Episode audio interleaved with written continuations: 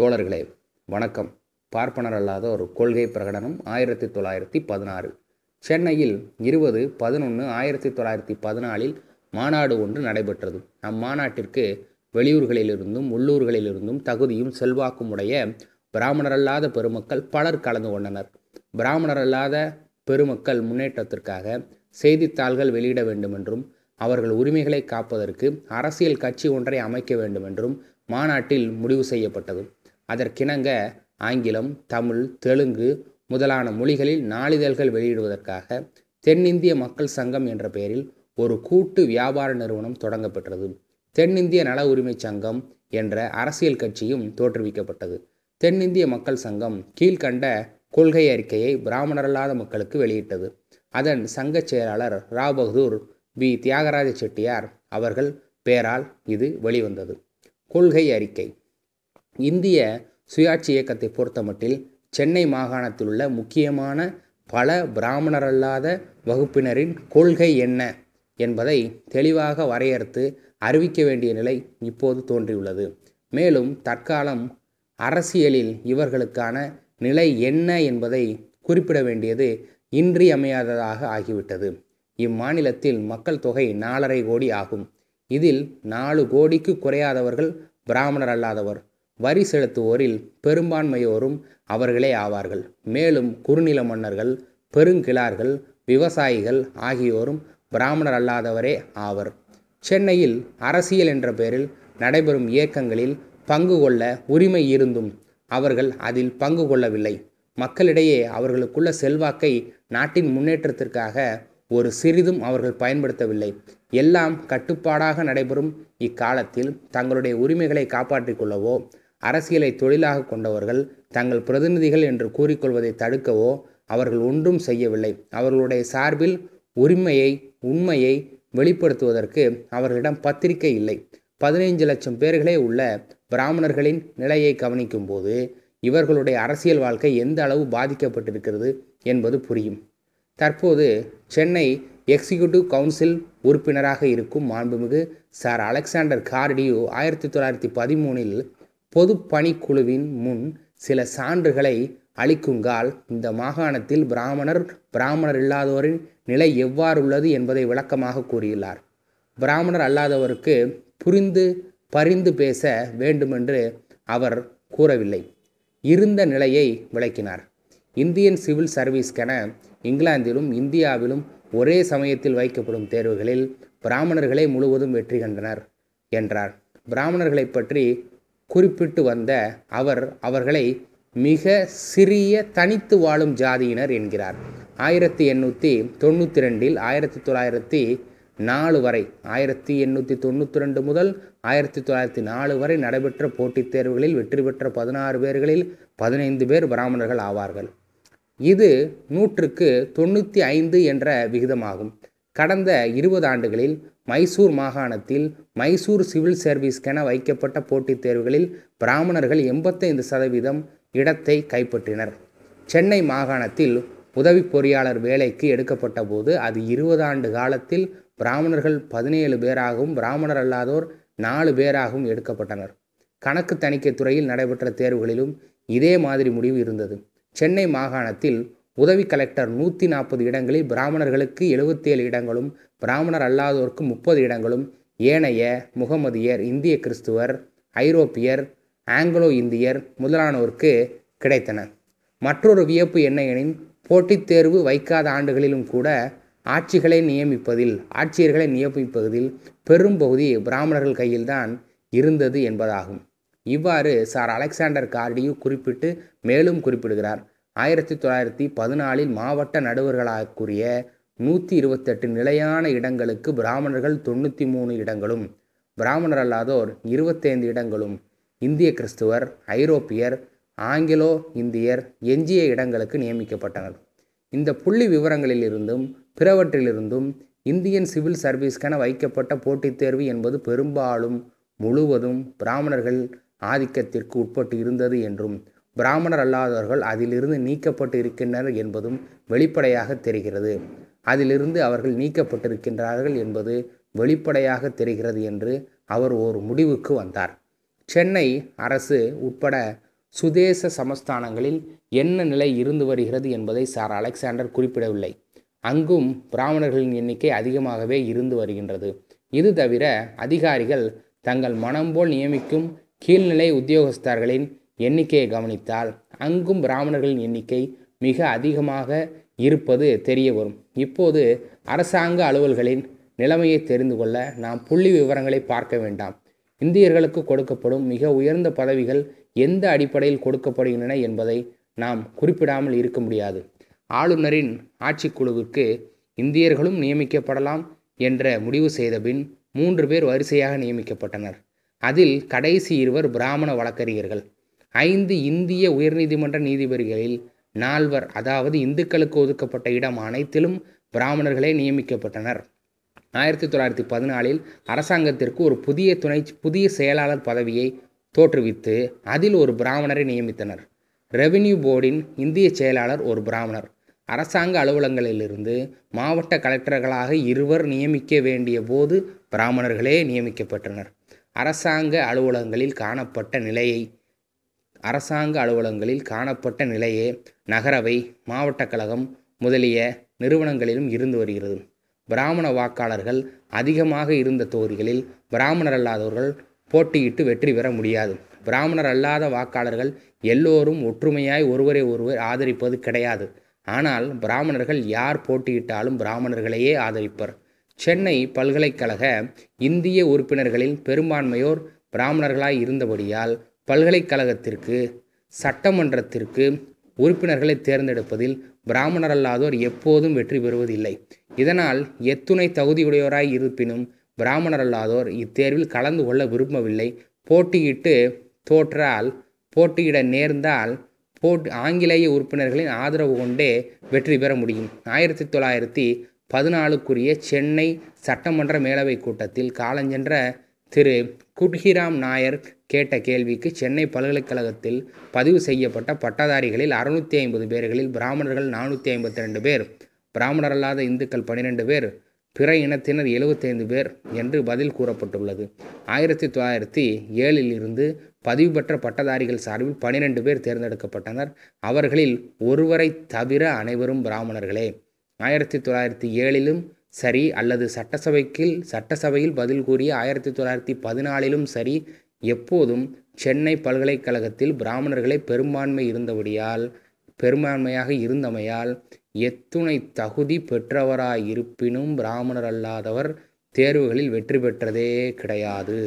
இந்த தேர்தல்களை நடத்துவதில் ஒரு தனிச்சாதியினர் எல்லா பொறுப்புகளையும் ஏற்றிருந்ததன் பயனாய் டில்லி சட்டசபையில் ஆனாலும் சரி சென்னை சட்டமன்றத்தில் ஆனாலும் சரி நகர சபைகள் ஆனாலும் சரி பிராமணர் அல்லாத ஒரு நிலை அவ்வாறே இருந்து வந்தது.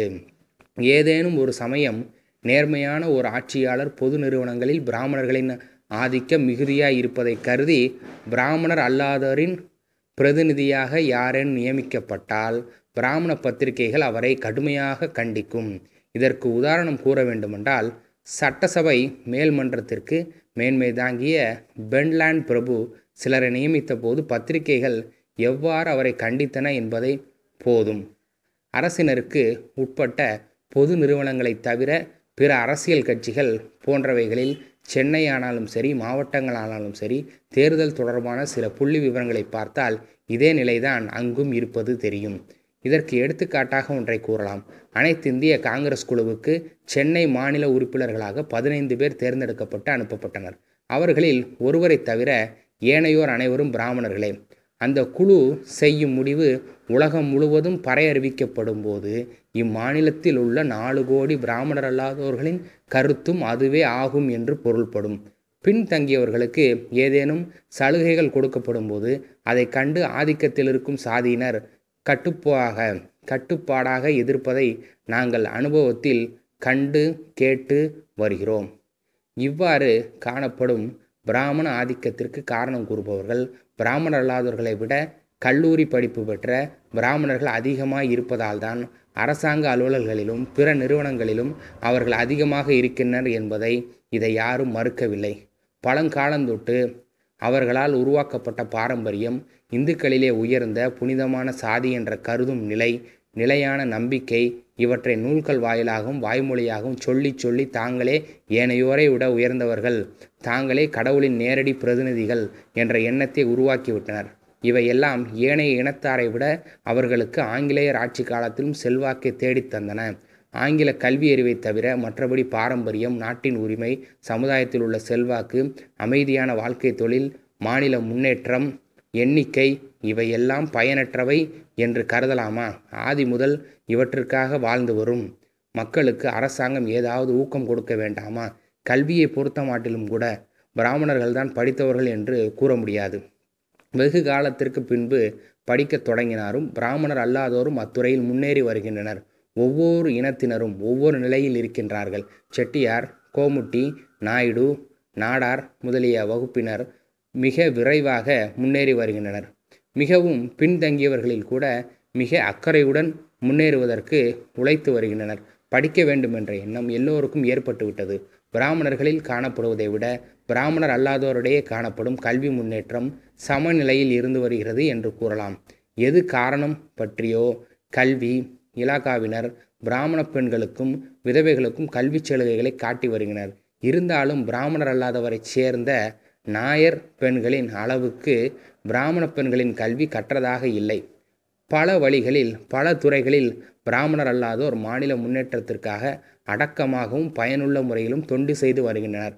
அரசியலிலும் அரசாங்கத்திலும் பிராமணர்களின் ஆதிக்கம் அதிகமாக இருப்பதால் பிராமணர் அல்லாதோர் செய்யும் தொண்டிற்கு முக்கியத்துவம் கொடுக்காது மறைக்க ஏதுவாய் இருக்கிறது அறிவுத்துறையில் போட்டி அதிகமாக இருக்கும் இக்காலத்தில் தேர்வுகளில் தேர்வதற்கு ஒரு தனித்தன்மை வேண்டும் என்பதை நாம் மறுக்கவில்லை. எங்களால் புரிந்து கொள்ள முடியாதது என்னவெனில் ஆங்கிலம் படித்த சிறுபான்மையான ஒரு வகுப்பினர் மட்டும் அரசாங்க அலுவலகங்களில் உயர்ந்து தாழ்ந்து ஆகிய எல்லாவற்றிலும் ஏகபோகமாக உரிமையாக்கி கொண்டு பெரும்பான்மை வகுப்பினரால் படித்த ஒரு சிலருக்கு கூட இடம் கொடுக்காமல் இருந்து வருவதே ஆகும். அவர்கள் எல்லா தகுதியும் பண்பாடும் பெற்றிருந்தும் அவர்களுக்கு வாய்ப்பு கொடுக்கப்படவில்லை. எத்தனையோ இடையீர்கள் இருந்தும் நீதித்துறையில் கல்வித்துறையில் வழக்கறிஞர் தொழிலில் மருத்துவம் பொறியியல் முதலான துறைகளில் பெரிய ஜமீன்களை ஆட்சி நடத்துவதில் பார்ப்பனர் பிராமணர் அல்லாதவர்கள் பலர் மிக சிறப்புடன் விளங்கி வருகின்றனர்.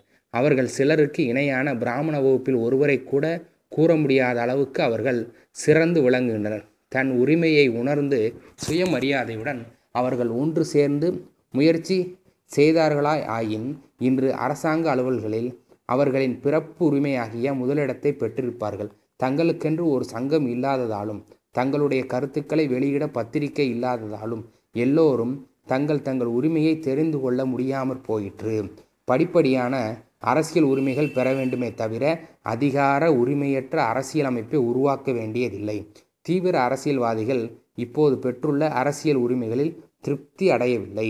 சூழ்நிலையை கவனிக்காது மேலும் மேலும் ஏதேனும் உரிமைகளை கோருவதில் அவர்களுள் ஒரு திருப்தி. அம்முறையில் இப்போது அவர்கள் சுயாட்சி கேட்கிறார்கள்.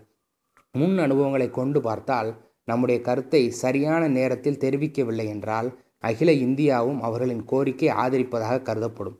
அளவுக்கு மிஞ்சிய இத்திட்டத்தை பற்றியோ இம்பீரியல் சட்டமன்ற உறுப்பினர்கள் பத்தொன்பது பேர் வைஸ்ராயிடம் கொடுத்த திட்டத்தை பற்றியோ இங்கு நாம் விரிவாக கூற வேண்டியதில்லை. ஆங்கிலேயர் ஆட்சியின் செல்வாக்கை குறைக்கும் எந்த திட்டத்தை நாங்கள் விரும்பவில்லை. இன்று நாடு இருக்கும் நிலையில் இன்று நாடு இருக்கும் நிலையில் வெவ்வேறு சாதியினர் வகுப்பினாருக்கு நீதி கிடைக்கவும் அவர்களிடையே ஒற்றுமை ஏற்படுத்தவும் தேசிய ஒருமைப்பாட்டை உண்டாக்கவும் கூடியவர்கள் ஆங்கிலேயர்தான். தவறினால் நாட்டில் தேசபக்தியின்றி ஒற்றுமையின்றி ஒருவருக்கொருவர் சண்டையிட்டு கொண்டு சீரழிய நேரிடும். யாதொரு தகுதிமற்ற அரசியல் அமைப்பை தயார் செய்வதில் சில அரசியல்வாதிகள் பொழுதுபோக்காக கொண்டுள்ளனர். அத்தகைய அரசியலமைப்பை நாங்கள் விரும்பவில்லை. மக்களிடத்தில் படிப்படியாக ஆட்சியை எப்படி ஒப்படைக்க வேண்டும் என்பதை முடிவு செய்து முன் யோசனையுடன் தாராளமாக உரிமைகளை கொடுத்து ஆட்சி நடத்த மக்களை தகுதியுடையவர்களாக ஆக்க வேண்டும். A O Hume Banerjee Badruddin Tyabji S Ramasamy Mudaliar Venkaiah Naidu Rao Bahadur Sabapathy முதலியோர் சர் சங்கரன் நாயர் முதலிய பேரறிஞர்களில் இந்திய தேசிய காங்கிரசின் தொடக்க நிலையில் அதற்கு வழிகாட்டும் தலைவர்களாக இருந்து வந்தனர். அப்போது நம் மாகாணத்தில் உள்ள பெருமக்கள் பலர் அதனை ஆதரித்து வந்தனர். அக்காலத்தில் அதன் அமைப்பும் பெயரும் ஏதோ ஒரு வகையில் இருந்தாலும் அதன் போக்கு ஒரு உண்மையான தேசிய இயக்கமாக இருந்தன. பழைய கொள்கையில் சிலவற்றை இன்னும் அது பின்பற்றுகிறது. அன்று அது என்ன நோக்கத்துடன் தோற்றுவிக்கப்பட்டது என்ன முறையில் நடைபெற்றது ஆனால் இன்று அது யாரால் எப்படி நடத்தப்படுகிறது என்பதை பார்த்தால் இம்மாநிலத்தில் சுயமரியாதையுள்ள எந்த பிராமணர் அல்லாதோரும் அதை ஆதரிக்க மாட்டார். சமூக பிற்போக்குவாதிகளாலும் நிலைமையாய் உணராத பொறுமையற்ற அரசியல்வாதிகளாலும் இன்று காங்கிரஸை கைப்பற்றியுள்ளனர். ஜனநாயக அடிப்படையில் அதன் அமைப்பு இருந்தாலும் பொறுப்பற்ற சிலர் ஆதிக்கத்தில் அதாக இருந்து வருகிறது.